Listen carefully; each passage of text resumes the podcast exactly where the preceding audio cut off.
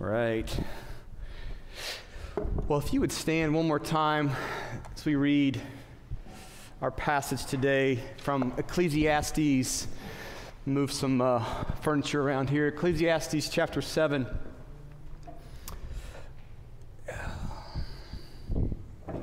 Here we go. Here the preacher says this A good name is better than precious ointment in the day of death than the day of birth.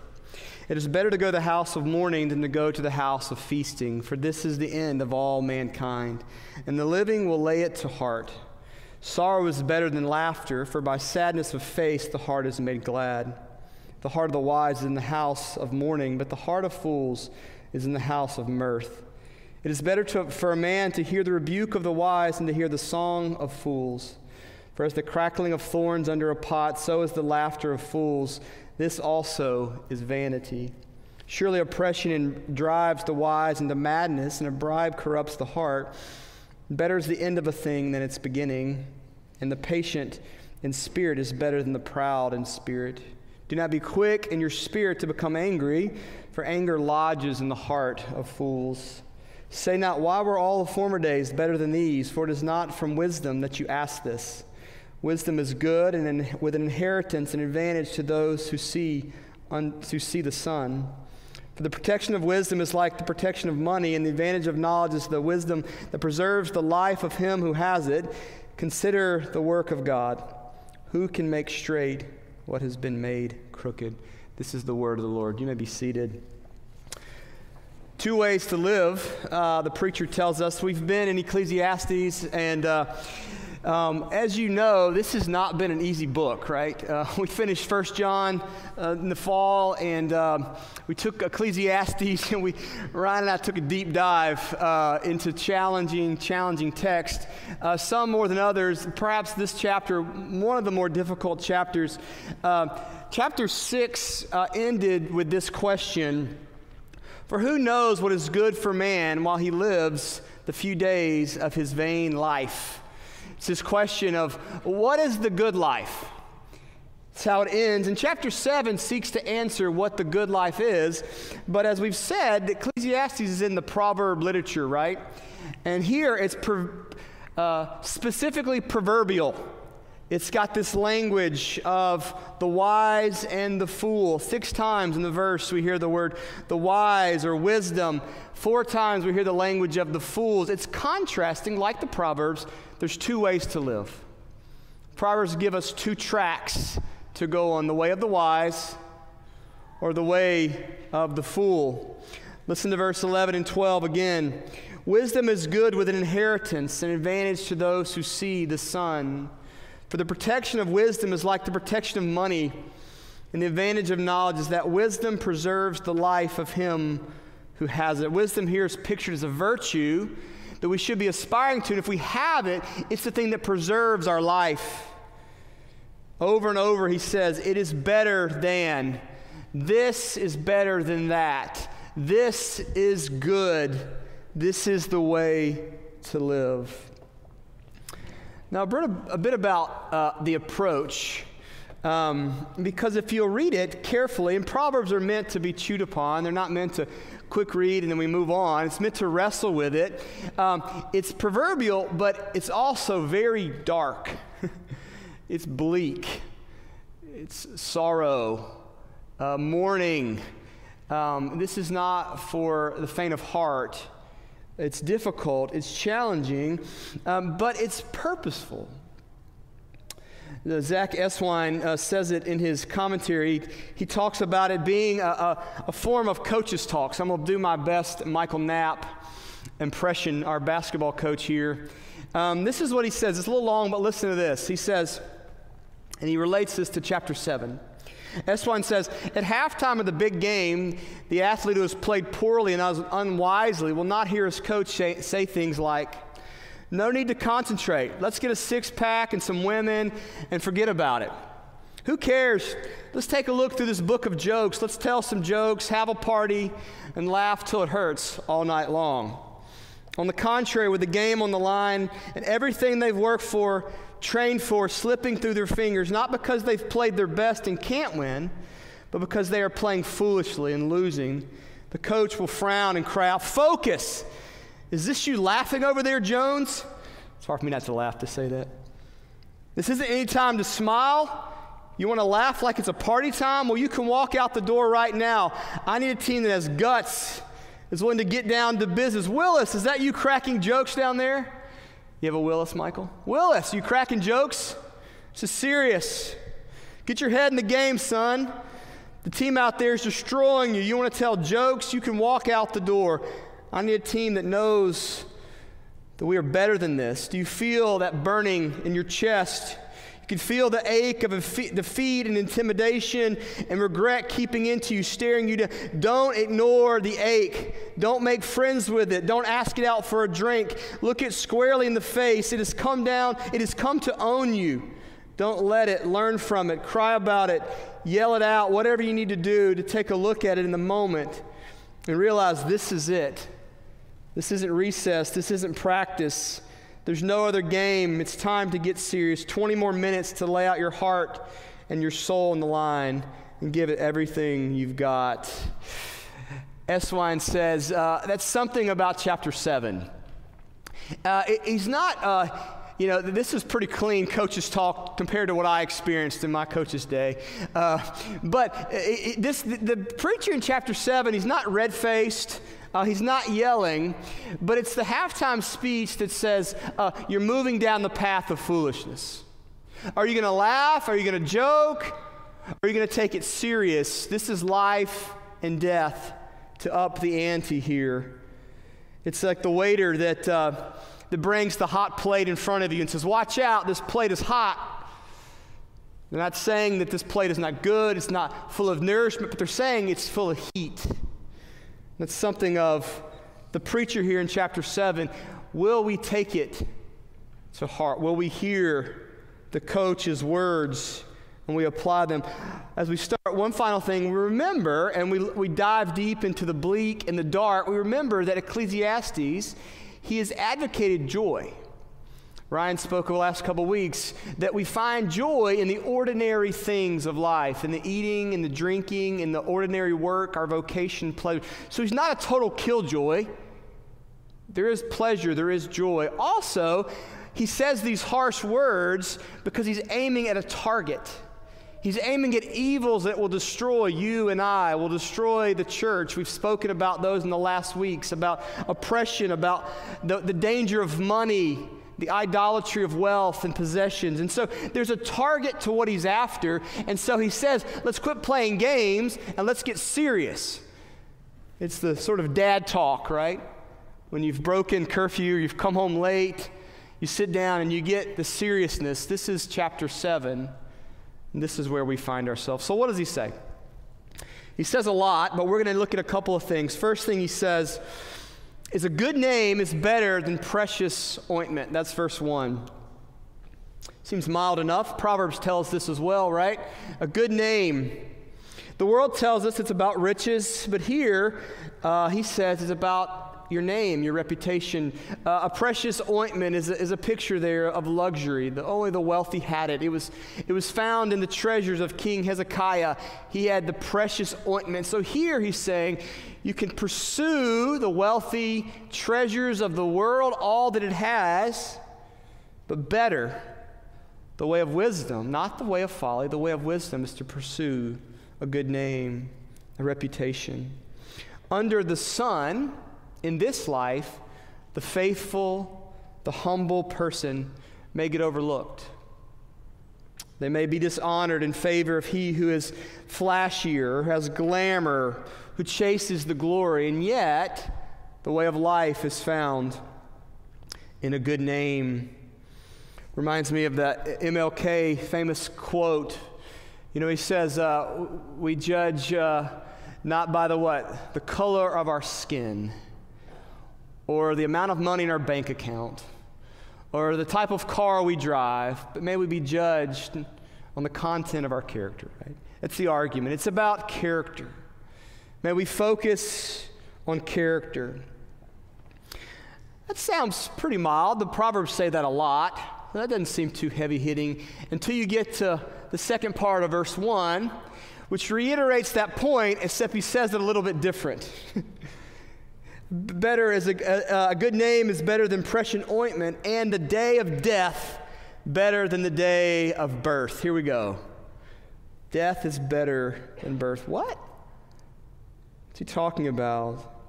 If you know how Hebrew poetry works, the first line corresponds to the second line. So here, the, the precious ointment parallels to the day of birth, and the good name parallels to the day of death. I think, how in the world does that work? I've been asking that question all week, too. How does that work? It works something like this. Birth is like precious ointment. It's, it's uh, maybe not the actual birthing process, but afterwards, the, the baby on the mother's chest, the, the sweet ointment, the, the special touch. It's wonderful in and of itself, right? It's a beautiful scene. Uh, but, but the baby has, it, it does nothing to reveal the baby's character, right? The baby's life is in front of them. They've done nothing. It's just sweet in itself. It's precious in itself, but it tells us nothing about the character. Presumably, uh, you know, Adolf Hitler was born and, and, nurtured by his mother, and there was a, a, future of a good life he might live, right? It, it was inherently a good moment, but nothing had been revealed. But not so with the day of death. The day of death reveals the life that has preceded it. It offers us more of a measure of a person than the birth. Eswine says this It is the obituary, not the birth announcement, that best reveals the measure of a person. Endings tell us more than beginnings. And that's what verse 8 says, doesn't it? Better is the end of a thing than the beginning. It proves something of our character. So he's not trying to be morbid. Death is better than life. He's saying, but death reveals something of character, of nature. Verse 2 reiterates the same thing, but instead of thinking about our own death, here's the image in verse 2. The image in verse 2 is you go to a funeral of a really good friend. And when you observe the funeral, you're supposed to see it and you're supposed to question. You're supposed to wrestle with the nature of your own life. Have you had that experience? Have you had a close friend uh, die or someone you love die and you go and you see the casket or you, you see the weeping or you're lamenting and you're forced to deal with the reality of life, right? Our, our good friend Paul just lost his sister, right? I, I can't imagine the experience, but when you see a loss of someone like that, your family, it forces you to deal with your own life, right? Your own mortality. And so, in that way, it's better than birth because birth doesn't tell us about our lives, it's all in front of us. But death forces us. Listen to what it says in verse 2. It is better to go to the house of mourning than to the house of feasting. For this is the end of all mankind, and the living will lay it to heart. We go to the funeral of a friend and we're forced to wrestle with our life. You go to the funeral and um, you're to observe. You don't change at a feast. You know, you may get fatter from feasting, but you don't change. Your character is not changed. But you go to a funeral and you realize your mortality. You realize uh, whether I'm 15 or I'm 85, life is short. And it forces you to take an inventory of your own life. What is the basis of my life? What am I living for? What is the purpose? And the proverb said when you go and you witness it, you're to lay it to heart. You're to take account, you're to contemplate the way of life. This is the goal of the preacher. Don't neglect the suffering around you. Let it take you where God is trying to take it in your life. That's what Psalms 90 says Teach us, O Lord, to number our days. The house of mourning is better than the house of feasting because it forced us to deal with the difficulties and the realities of life. Um, Dwayne and I knew each other in college, and um, we both experienced this as, as, well as Kim and Katie. Um, our good friend, uh, Clint Harper, he was a, a strong leader, a strong Christian.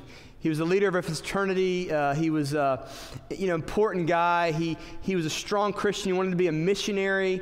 Uh, he had all these aspirations. And he, uh, I think 22, 23, he died tragically at a hiking accident. He fell some hundred feet from a waterfall and, and died among friends. Tragic.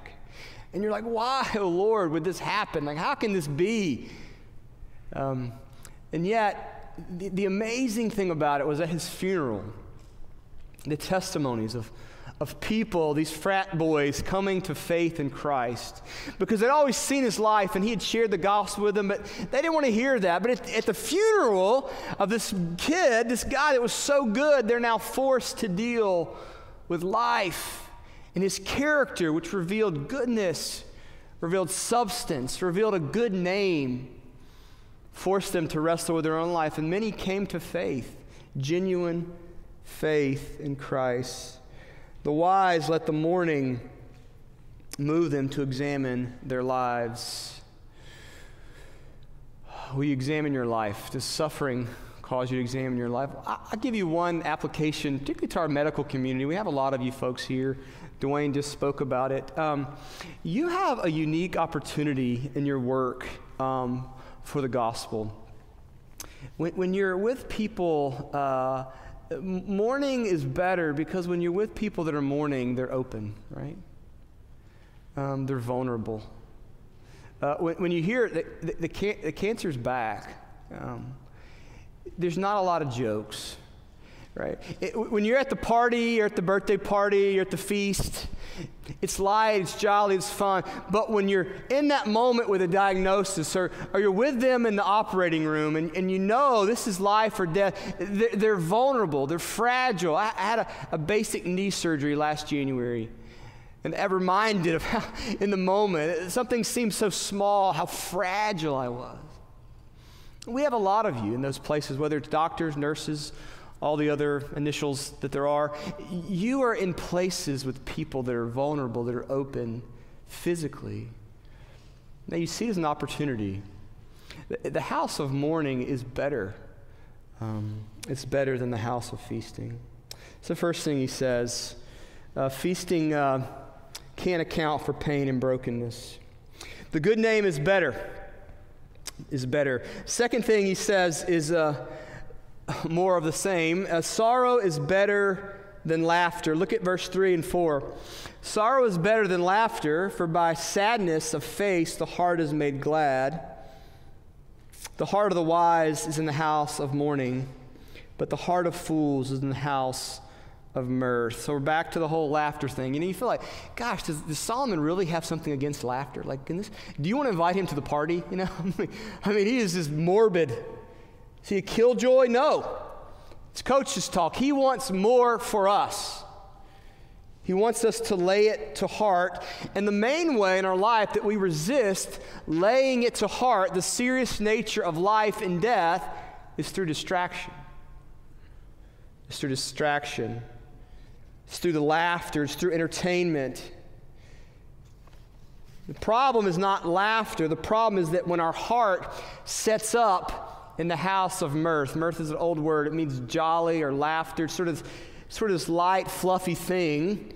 When our hearts live there, there's no substance.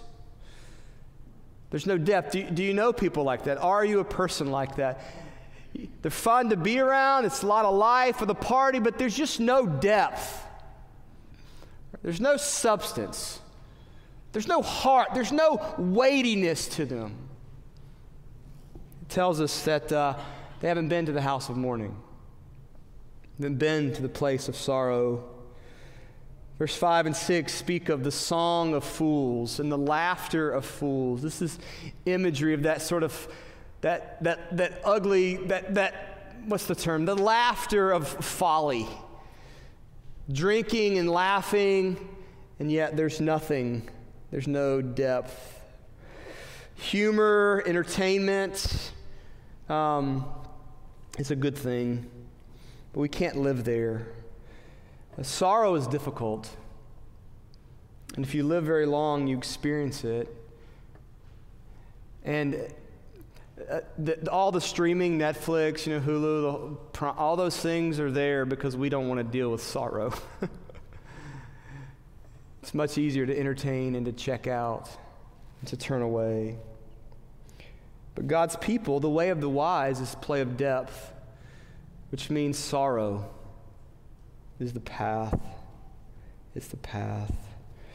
He says, uh, The rebuke of the wise is better than the song of fools. The fools will flatter you, rebuke, there's something of suffering, there's something of sorrow there, and yet it's a place of life. Notice, if we don't do this, we become like verse 6. For as the crackling of thorns under a pot, so is the laughter of fools. This also is vanity. The idea is this beautiful plant, it's potted. You go down there to pick it up, and there, there are thorns have taken over inside. It's, it's infested inside out, and your, your fingers are cut and you're bleeding. Laughter looks so great, and then something happened, and there was tragedy, and you looked in, and there was nothing substance, and so the bleeding's intensified. Because there's no depth, there's no character. You've never been to the place of sorrow. One commentator says this Some of us are laughing and singing, but we have never learned the kind of gladness in God that the sad who have laid up such things to heart have come to daily and sweetly and deeply taste. So, sadness, sorrow has its place. But notice the goal in that verse 3. That verse 3. The goal, sadness, sadness of the place of sadness is to be glad, he says. For by the sadness of face, the heart is made glad. Sadness is not the end goal. He's not morbid for morbid's sake. Sadness is a, is a path, but it's also preparation for gladness and life, for real life, for real joy. Have you experienced that? Have you, have you suffered in a way, and in that moment, in the deepest sorrow, you found a sweetness with Jesus that you can't explain? Have you known something of that? God's people know that. It doesn't say, man, I'm so glad this happened, right? But something in that moment about the sorrow, we know something of the heart of God that we didn't know before. But sorrow in itself is not a virtue. Um, some of us miss the point of life by going to laughter and folly, uh, but some of us live in sorrow uh, that's not helpful. Some of us mourn for mourning's sake. Some of us go to the house of mourning often, regardless of the season. I, I found this convicting. Listen to this. One author, sa- author says this Some always go to the house of mourning and sorrow, but not because the season of pain warrants it or because depression has picked a fight with them, but because they choose lament as a way of life regardless of the season. Such a person talks often of the funeral home, but never lays it to heart. That's the point of Ecclesiastes lay it to heart. This person is always sad, but never learning what sadness in God's wise and kind hand is meant to teach us and to point us towards. This morning has an amnesia to it.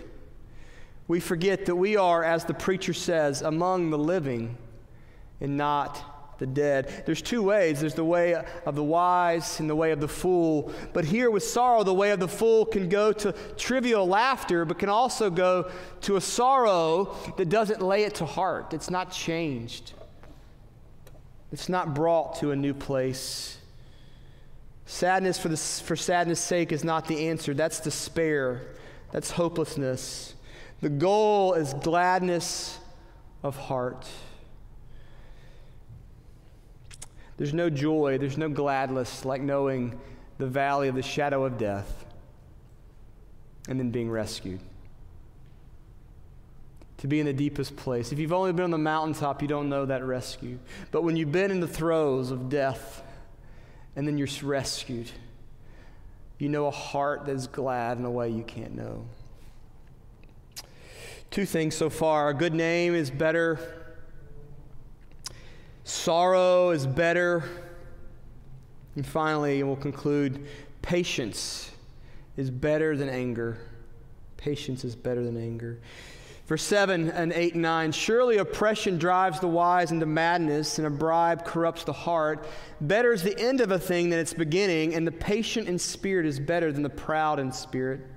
Do not be quick in your spirit to become angry, for anger lodges in the heart of fools. Two ways to live the way of anger, quick tempered, proud, and the way of wisdom that's patient It's humble. This is hard for me. I, am a person that's dealt with anger, can be angered e- easily.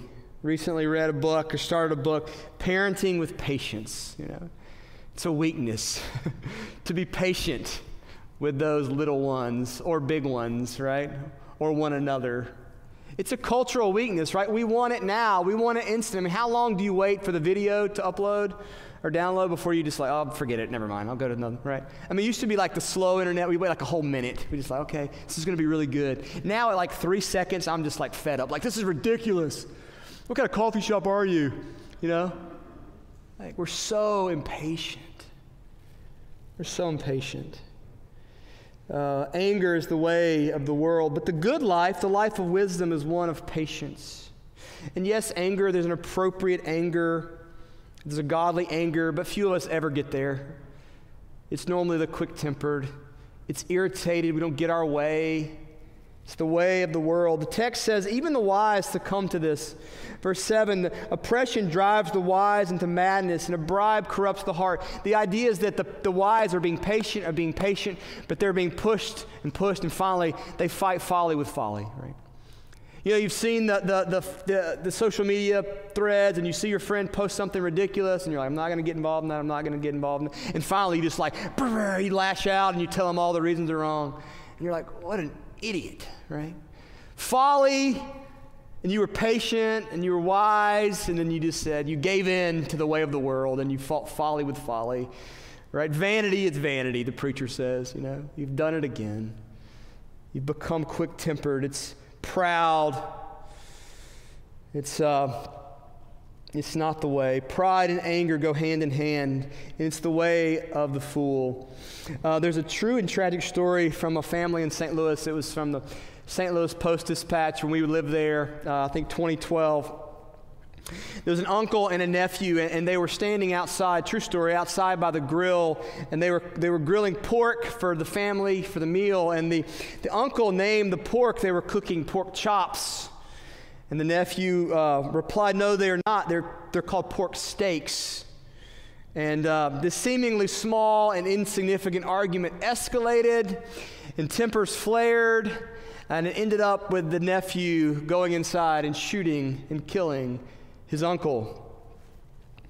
The nephew was right, actually. They were properly called uh, pork steaks, as the article says. But the article says the mistake of the wrong name for the meat pales in comparison to the folly of the nephew's action.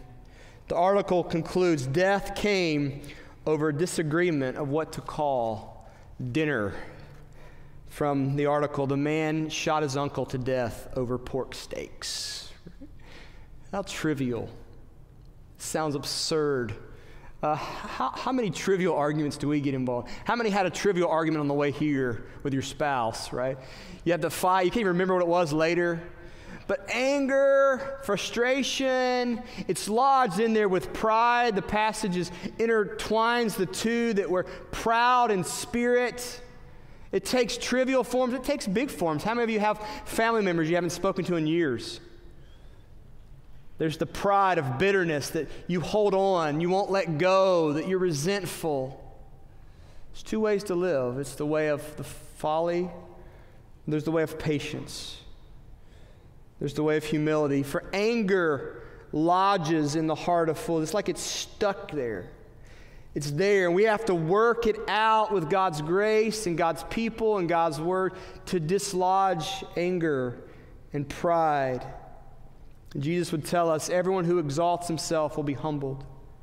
Even when we're right, our pride is not honored by the Lord. We have to learn to release anger and dislodge the pride in our hearts. It's the way of life. Um, a couple hard things we've been asked to do, right? Ecclesiastes chapter 7 took a proverb, it, took a, a serious tone and says uh, we should chase after a good name, not wealth and riches. It says uh, we need sorrow more than we need laughter, and we need patience more than we need anger. Challenging words, but it ends with this, verse 13. We'll finish here. Commentators think this is the piece that holds it together. Verse 13 says this Consider the work of God.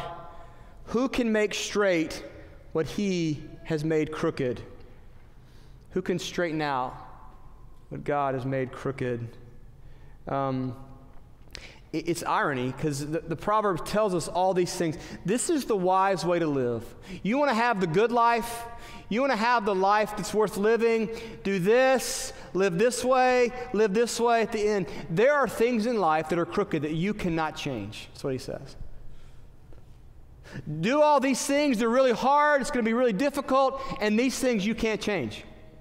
You can't do anything about them. They are what they are. Philip Ryken says this when the preacher talks about something crooked, he is talking about some trouble we have in life, which we wish that we could change, but we cannot. It happens to all of us. We struggle with physical limitations. We suffer the breakdown of personal or family relationships. We have something we wish we, ha- we wish we did not have, or we do not have something we wish we did. Sooner or later, there's something in life that we wish to God had a different shape to it.